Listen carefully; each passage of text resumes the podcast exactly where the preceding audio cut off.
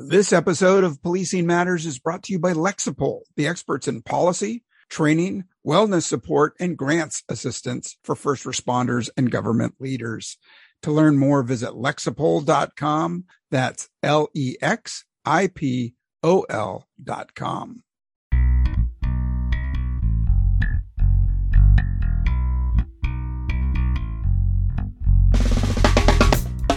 Well, you're listening to Policing Matters on policeone.com, and I'm your host, Jim Dudley.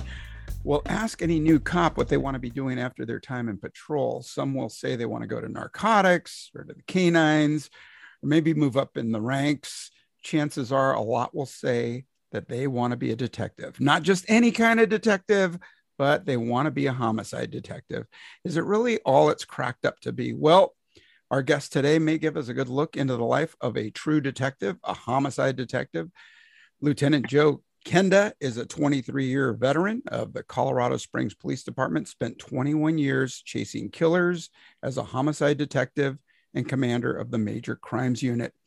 Kenda and his team solved 356 of 387 homicide cases, getting a 92% solve rate, one of the highest in the country. After retiring from law enforcement, he starred in Homicide Hunter, Lieutenant Joe Kenda, an American true crime documentary series that ran for nine seasons on investigation discovery. He has written two books, I Will Find You and Killer Triggers. And his new series, American Detective with J- Lieutenant Joe Kenda, is now streaming on Discovery Plus. Well, great to have you. Welcome to the show, Lieutenant Joe Kenda. Well, thanks for having me. Hey, you know, I was just mentioning that, you know, my first uh, week of classes, I asked my students, what's, you know, name three of your favorite crime shows or, or movies. And yesterday your name popped up. They said, oh, Lieutenant Joe Kenda and uh, American Detective. And I, I, I was thrilled. I think it's awesome. Tell us about the show. well, apparently my mother was lurking in the hallway outside of the classroom and suggested that kids say that, but whatever. Uh, the show is uh, about, uh, I wanted to illustrate that I wasn't the only one who answered the call to be a homicide detective in this country. I wanted to uh, showcase the work of, of detectives from all over the United States, not just from big cities, but from small towns. Most of these are small towns. Most of these cases no one's ever heard of because the press had bigger fish to fry at the time. And unless you lived in the area, they never covered it. So these are just as horrible as any other homicide. And it shows how those detectives, for little or no money, who work like dogs and suffer the slings and arrows of the press and the public, for the sole purpose of doing the right thing, standing in the shoes of the victim because the victim can't stand in his own anymore. And that's an important thing to show the process of criminal investigation, which is not car chases and gun battles it's one foot in front of the other. One fact leads to the next fact. That's how it truly goes. And these uh, shows illustrate that among these detectives who were on the show, describing the effort they made and took to resolve a case. And we get from a crime scene and discovery human remains to a courtroom in an hour and how we did that. Well, that's great, and you know we'll talk a little bit more about sort of sort of myth busting. But what would you say? Uh, somebody approached you and said they're thinking about becoming a police officer. Um, what would you say uh, to somebody just getting into policing? They want to be a detective right off the bat. What's the true reality? Oh, of course they do. Of course they do. but that's a normal thing. That's a normal thing. There's nothing wrong with ambition, but you have to temper it with reality in law enforcement has always been a challenging profession. It is one that has a high return in terms of you being able to satisfy your character and your integrity. That you are out there doing the right thing in the face of all the criticism you will suffer. You have to ignore that. It's about doing the right thing. And that involves all types of activities within police work, not just being a detective but every other aspect of it. I was fortunate. I wanted to be a detective, and I maneuvered myself into a position where I could be selected for that, and I was. And fortunately, I was able to perform So they didn't throw me out. I stayed there for almost my entire career. Uh, and I enjoyed it immensely. But it is a unique experience and it's a very, very difficult thing, frustrating to the max, disheartening to the max, all those sorts of things, but also euphoric when you turn a case and you find and identify the person responsible to the exclusion of all others. So a new guy, new girl, keep your mouth shut, keep your hands in your pockets, learn from people you respect, disregard people you do not, and carry yourself on as you're supposed to for the oath you took for the office. You're going to serve and protect. That's what you're here for. Well, that's good advice.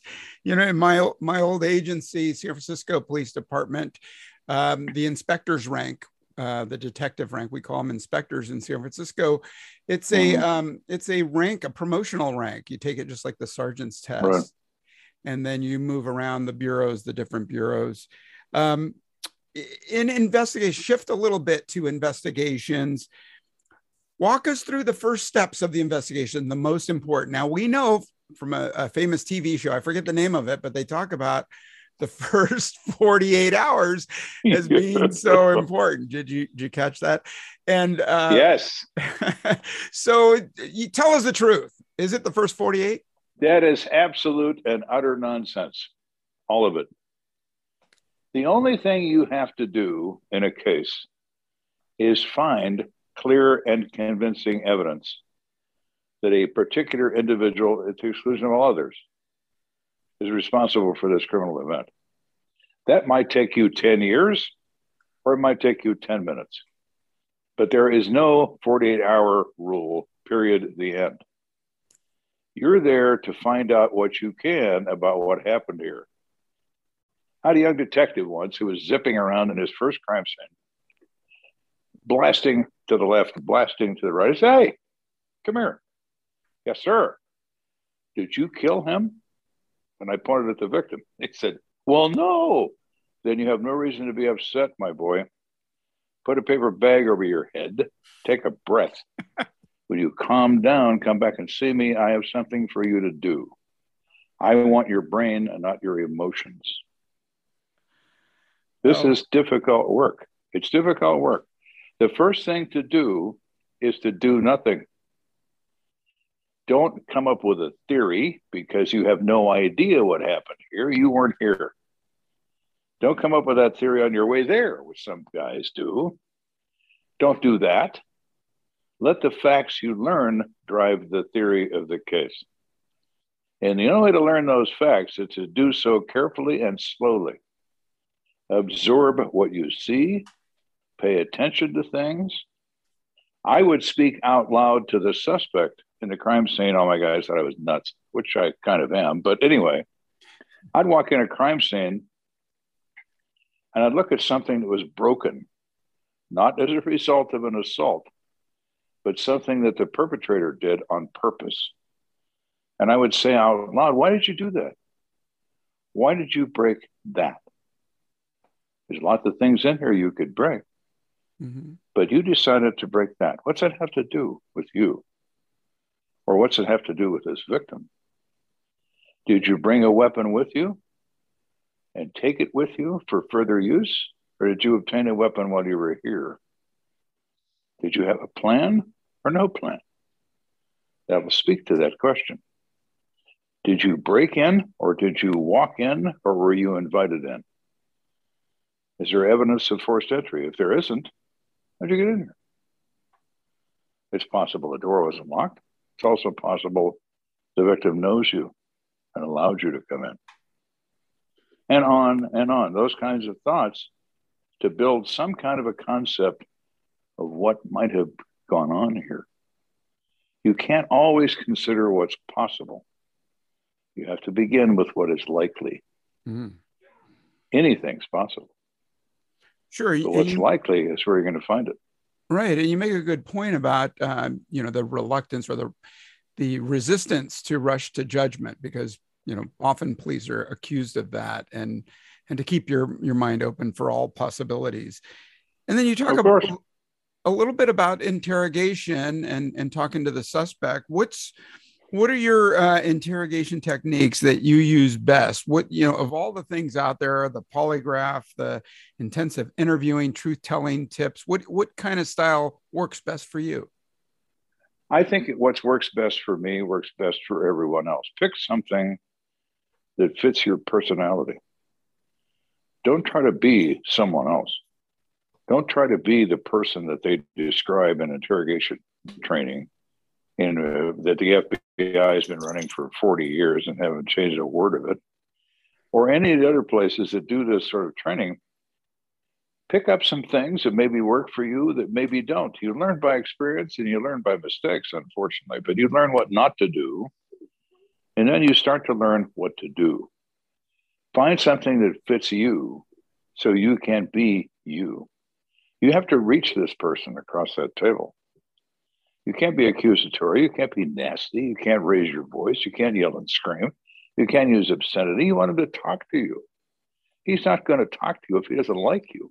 He's not going to talk to you if you frighten him. You got to sit there as if you're talking to somebody at a bar. You want him to be relaxed. You want to reach out and touch him by, in my case, I never raised my voice. I never used obscenity. I would ask questions. I would let him talk and not interrupt him. People suffer from diarrhea of the mouth. you let them talk, and they'll tell you things they wouldn't tell their mother. If you just sit there and look at them, occasionally nodding your head, but not saying a word, he will continue to talk, particularly if he's responsible for this. Because guilt drives fear, which drives conversation. He believes he has to talk to you to talk his way out. Look at him sitting at that table. Where are his feet facing? Are they facing the door? Because he wants out. Is he looking at the door? Is he fidgeting with his hands? Does he look nervous? Does he do things when you say something to him? Ask a question you know the answer to and see if he'll lie to you. I was always looking for the first lie. Tell me a lie. Because if you lie to me, I'm talking to the right guy. Innocent people don't have to lie. Those kinds of things can do serve you well over time. But it's something you have to learn over time. You're not going to learn it once or twice or 50 times. And then you say to yourself, okay, I'm going to get a confession. No, you're not confessions are extremely rare. You will get part of the truth, maybe a little something, maybe something where someone implicates themselves as being involved in this, but the truth will remain elusive. They won't commit to the truth, not if mm-hmm. they're normal. Now, if they're abnormal, they might, because they could be proud of what they did. Right. But for the most part, a normal person is just going to edge around it. Well, I was there. And yes, I was next to the cookie jar. And there could have been a moment when I had a cookie in my hand. But take a bite out of it? Oh, no, not me. So right. you get to the point where they're talking a little bit, but not everything. Right. Yeah. The mitigation. Yeah. I hear you. Of course. hey, I want to talk a little bit more about um, some of the myths of you know interrogation and, and solving crimes but first i want to take a quick moment and thank our sponsor Lexipol empowers first responders and public servants to best meet the needs of their residents safely and responsibly.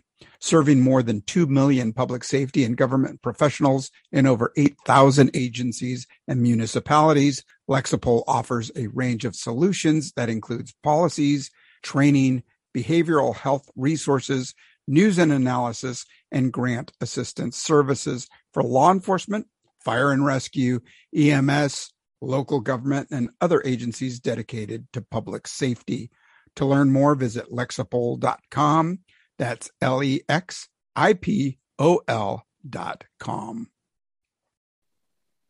And we're back, and I'm speaking with Lieutenant Joe Kenda, retired homicide detective author and real crime drama host.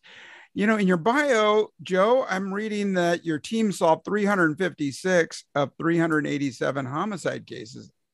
Incredible, 92%, when a lot of agencies hover around that, maybe 30% or more. Uh, sure. Crime solve rate. Uh, I wanted to joke with you and say, what happened to the other 31? But, you know, it's not a laughing matter you've done a, a, terrific job. How do you train the others, the newcomers to your squad? Determination. That's all it takes is determination. You need two things to be a great detective. One, you need to know the law. You need to know what you can do, and more importantly, you know what you have to know what you may not do. And secondly, the only thing required is an undying sense of curiosity. Somebody made this happen. And we don't know who that is. And it's our job to find that out. So it's about determination. It's not about being smart. It's not about being clever. It's not about forensics. It's about people. People kill people. Hmm. Objects do not. So you've got to look at it that way. There has to be something going on here that we haven't considered, someone involved in this we don't know about yet, so on and so on and so on. I had a case once, had a new detective comes into the unit. I said, take this lead on this case and go work it. Well, that's that guy in the motel from, from five years ago. I said, yep, it is. Well, nobody cares about him. And everybody in that unit just started looking the other way and like, well, I got to go find something to do because they knew what would happen. And I turned white. And I turned that kid around. I said, Don't you ever, ever say that to me. If you think that, that no one cares about that guy in that motel five years ago, you're going to be writing tickets at the airport from midnight to eight with Tuesdays and Thursdays off. Do you understand me? Now go work that lead and come back and tell me the result right now. Yes, sir. We care, my boy. That's what we're here for. So, so sheer determination is is one of your driving training points. What kind yep. of training? What kind of training that over your career you've received that really sort of gave you that aha moment? Like, wow, this is really a tip. Well, everything about it does, but the greatest tip I ever got was from a training detective that I had, an older guy who'd been around the block a couple times took me to a crime scene. He said, What do you think we ought to do right now? Well, we should check for evidence and we should do okay, stop, shut up, shut up. What we're going to do right now is nothing. We're going to look around in here and keep your hands in your pocket. Don't touch anything unless you ask me first. And I thought that was awfully good advice. Yeah, that's Let's great. Calm advice. down great advice. You know in in in our unit we would get um, a report from the night before you know midnight po- police officer makes sure. an arrest and uh, you get it the next morning. Um, you get those kinds of cases uh, you know i really found it important to actually go to the scene because you you know these, these coppers are working in the middle of the night. It's dark. Uh, you retrace the steps. You may find a weapon or a mask or or something else. of course. Uh, what's, uh, yeah give me your your best advice. Getting that first uh, you know report in the morning. The first advice is to tell your night guys all right if you're not there if they didn't call you and you didn't respond in the middle of the night because i did it all the time. Mm-hmm. we had no division of labor in colorado springs. There was one homicide unit and it was me. So unlike uh, for example new york's got 10 of them two for each borough plus the plus the precinct detectives you know they get all kinds of people but in Colorado Springs, there was us, my unit, me. So if you called me at night and I showed up, that's one thing. But if you, I didn't show up, the instruction was if I'm not there, you keep that crime scene locked up. You post sentry, post a uniformed officer, make sure the place is secure until I get there tomorrow because I may want to look at it. And they would do that for the very same reason you just pointed out. It's dark. In the daytime, you see different things. You look at things differently because you're a different set of eyes. You're not the eyes that were half asleep when you were there four hours ago because you weren't there. You're there now. Mm-hmm. And somebody's telling you what they saw. And you look at this and say, well, you didn't see that because it's not here. And this place has been secured since you were here. So there's you catch little mistakes. and it's important to have a sense of what this really truly was. Is it what we think it was, or is it something else? Is it overkill? What is what's going on here? And you have a better sense of that if you go to that crime scene and look at it yourself. If you're going to be responsible to resolve it, then we were. 31 we didn't, 356 we did. So there's two ways to look at that. I'm a smart guy who knows who killed 92% of the people, or I'm a dumb shit who doesn't know who killed 8% of the people. you make numbers say anything you want. for sure. I, I think there's a lot of agencies out there that would give, you know, an arm and a leg for 92%. Um, to your advice to a, a, the first responding officer, okay, they, they take care of the medical emergencies. Uh, maybe they lock yeah. up that that offender, lock down the crime scene for you. What else? They just what what are their next steps before you get there? The most important thing is containment it's containment. You lock the place up. Nobody comes in. Nobody goes out. Nobody shows up for their moment in front of a press camera. No deputy chief or captain or whatever who wants to get himself on television. We don't care about that. Don't let them do that. And if they are there, write down their name. I'll get them a subpoena. That'll stop them from showing up. That sort of thing. Keep it totally controlled. The next step is who's around this place? who's standing a block away, rubbernecking but not inquiring? Do you see someone here that just doesn't fit? He's not part of the crowd. He's kind of alone. He's kind of off in a corner. He's watching. Who is that guy? Get a good look at him. Describe his clothing, his appearance. If he gets in a car, get a plate number. Get something about him where we can find him if we don't find him tonight. Hmm. People like that interest me. Why? I understand interest in police activity. I don't understand somebody standing behind the crowd of interested people who's also interested. Why are you doing that? Are you responsible for this? Do you know who was? Why are you hanging back from everyone else?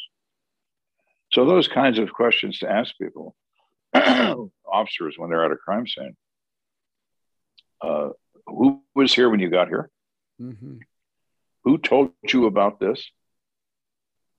And how do they know about this to tell you about it? What's their story as to why they're here? Are they here because they did this, or are they here because they discovered it?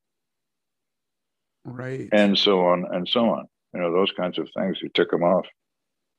Yeah, and so the uh, the officer, you get you arrive and the you do all your things. And the officer says, "Hey, by the way, this guy has been standing over there. I tried to talk to him. I don't think he's the suspect, but um, you know he's a reluctant witness. What's what's your strategy mm-hmm. on dealing with uh, the reluctant witness? You assess who that witness is. Is he a street person? If he is, if he's a street person, and this is a, let's say it's a bad neighborhood, this guy dresses, acts, and looks like somebody who lives in a bad neighborhood. He has been kicked to the curb all his life by society. Yes. He trusts no one except someone who is like him. If you walked up to that guy and you say, Excuse me, sir, my name is Sergeant Kent with the police department, and we're doing some inquiries in the area here regarding a violent crime that just occurred at this address. Do you have anything to say about it? No, oh, man, I don't know. I don't know nothing about nothing. Walk up to that same guy and say, Hey, I'm looking for this fucking guy. You know what that fucking guy did in there to a kid? And his response will be, What do you do? Because now you're one of them. You are him. He'll talk to you because he thinks he can. Mm. Yeah, I mean, you know, there is that that wave of reluctance out there with the you know the motto and sure there is. in those neighborhoods you know uh, snitches end up you in bet. stitches right? So yeah. what do you arrange an offsite meeting slip them your card? Whatever you do give them a card so you give me a call sometime i'll talk to you. You have some trouble sometime in your life let me know maybe i can help you out. Oh there you go. You'd be surprised how they come back to you sure yeah, well, quid pro quo. Hey, I want to I want to wrap up. I know your time's valuable. I so appreciate having you here, but I want to know. We've seen TV and movie drive dramas about detective work, and we talked a little bit about it. What irks you the most? I know you don't watch a lot of these crime shows, but if you do, what stands out? What irks you the most? Good cop, bad cop. You know these these these just re yeah, all of it, all of it, yeah, all of it. There's a good cop back. The thing that irks me the most probably is the re- advisement of rights. It's a two pronged test custody and focus. Everybody knows that. You're, you do not need to uh, know your rights until you're under arrest and you are aware you're under arrest and you are aware you are not free to go. And you intend to inquire about a specific crime of which he is a suspect. You're then required to advise him of his rights. At no other time are you required to advise him of his rights. So why are you doing that? Right. Why are you doing that? You just arrest him. That's it. You don't tell him shit until you want to talk to him. Then you ask him about his rights, not before. Uh, everybody's displaying a gun. Everybody's got a gun in their hand. Everybody's pointing a gun at somebody. It's what are you doing? What are you doing? Uh, the yelling and screaming and the ch- uh, the chases and the gunfire and good God, you know, you really think that's what it's like? Because it isn't. It isn't. So those kinds of things that happen in those programs are yeah. among the many reasons why I never watched them yeah i mean all of those the the chasing not even catching the suspect yet but chasing them and yelling out the miranda warning is hilarious. Yeah. Yes it is you know. Ernesto would be proud. Or he's still alive. Right. you're still invoking my name by god ernesto you know, are miranda. yeah that's right ernesto miranda murdered during a, a dice game Right. Yes. Oh, interesting. Yeah. Yeah. His legacy lives on. Well, yes, it does. Hey, I want to wrap up, but uh, tell me, tell me about a, an interesting case that we should watch on your show on Discovery Plus. Well, every one of them this particular season, this season two, they're quite good. They're quite interesting, and they're true mysteries and they involve people that are everyday folks. You know, the other thing about movies, they present the bad guys as all wearing $5,000 suits and having private jets, and with one leader who is a brilliant, who is a genius, who's in charge of everything, and he wears a $10,000 suit. And nobody knows anybody like that. But show them a program about a victim who works where you work or does what you do or lives in a neighborhood like you live in, who has a wife and kids, you can identify with that person. Think, man, that could be me. Yes, exactly. It could have been you. It wasn't you, but it could have been you. And let me show you how this happened to this person, who's in most cases completely innocent. No risk lifestyle, no drug sales, no girlfriend, boyfriend, none of that stuff, just things that go on in lives that cause violence to occur, and it occurred to them. And yet we have no clue on who or why or how or anything else.